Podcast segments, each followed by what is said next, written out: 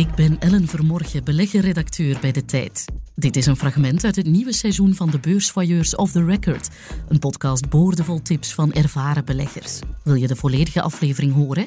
Die vind je exclusief op tijd.be of in onze app. Ik herinner mij dat ik op een vergadering, ik was denk ik 15 jaar oud of zo, eh, de familievergadering jaarlijks, eh, waar toen Onkel Joe was toen de voorzitter en CEO van Colruyt.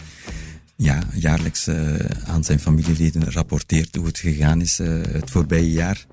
En ik herinner mij dat ik toen vroeg van waarom moeten wij zoveel winst maken? Um, en, en en ik weet wel dat zijn antwoord daarop wel heel uh, oprecht en heel mooi ook was. Dat hij zei van nee, als wij een dienst verlenen door kwalitatieve producten op een zo efficiënt mogelijke manier bij zoveel mogelijk Belgen doen, is dat een dienst die blijkbaar geapprecieerd wordt. Dat mensen ook daar heel blij mee zijn. En als we daarmee jobs creëren en zo, dan is dat een, een op zich ook een positieve impact.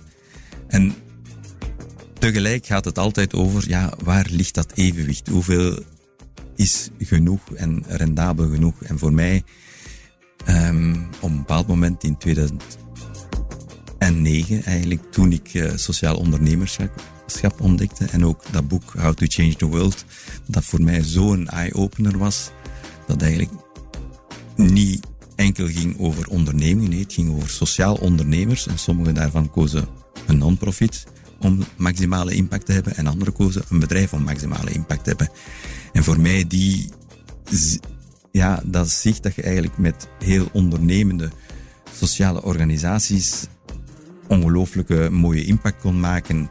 En impact investing dat ik dan ontdekte en dat ik zag dat daar eigenlijk soorten impact investing waren. Op een bepaald moment in 2009 waar wij aan denken over hoe gaan we onze familieholding uh, positioneren met Coris, waar wij al jaren bezig aan te diversifiëren. En we hadden ook in zonnepanelen en windmolens geïnvesteerd en we waren meer en meer op zoek naar dat evenwicht tussen people, planet, profit. En dat is nog altijd zeker doelstelling. Terwijl ik zei, maar we kunnen toch gewoon ook hoger risico nemen en lager rendement aanvaarden. En dat was een beetje de klik dat mijn neven zeiden van, dat is heel goed Piet dat jij dat wilt doen, maar misschien moet je dat met je eigen centen doen.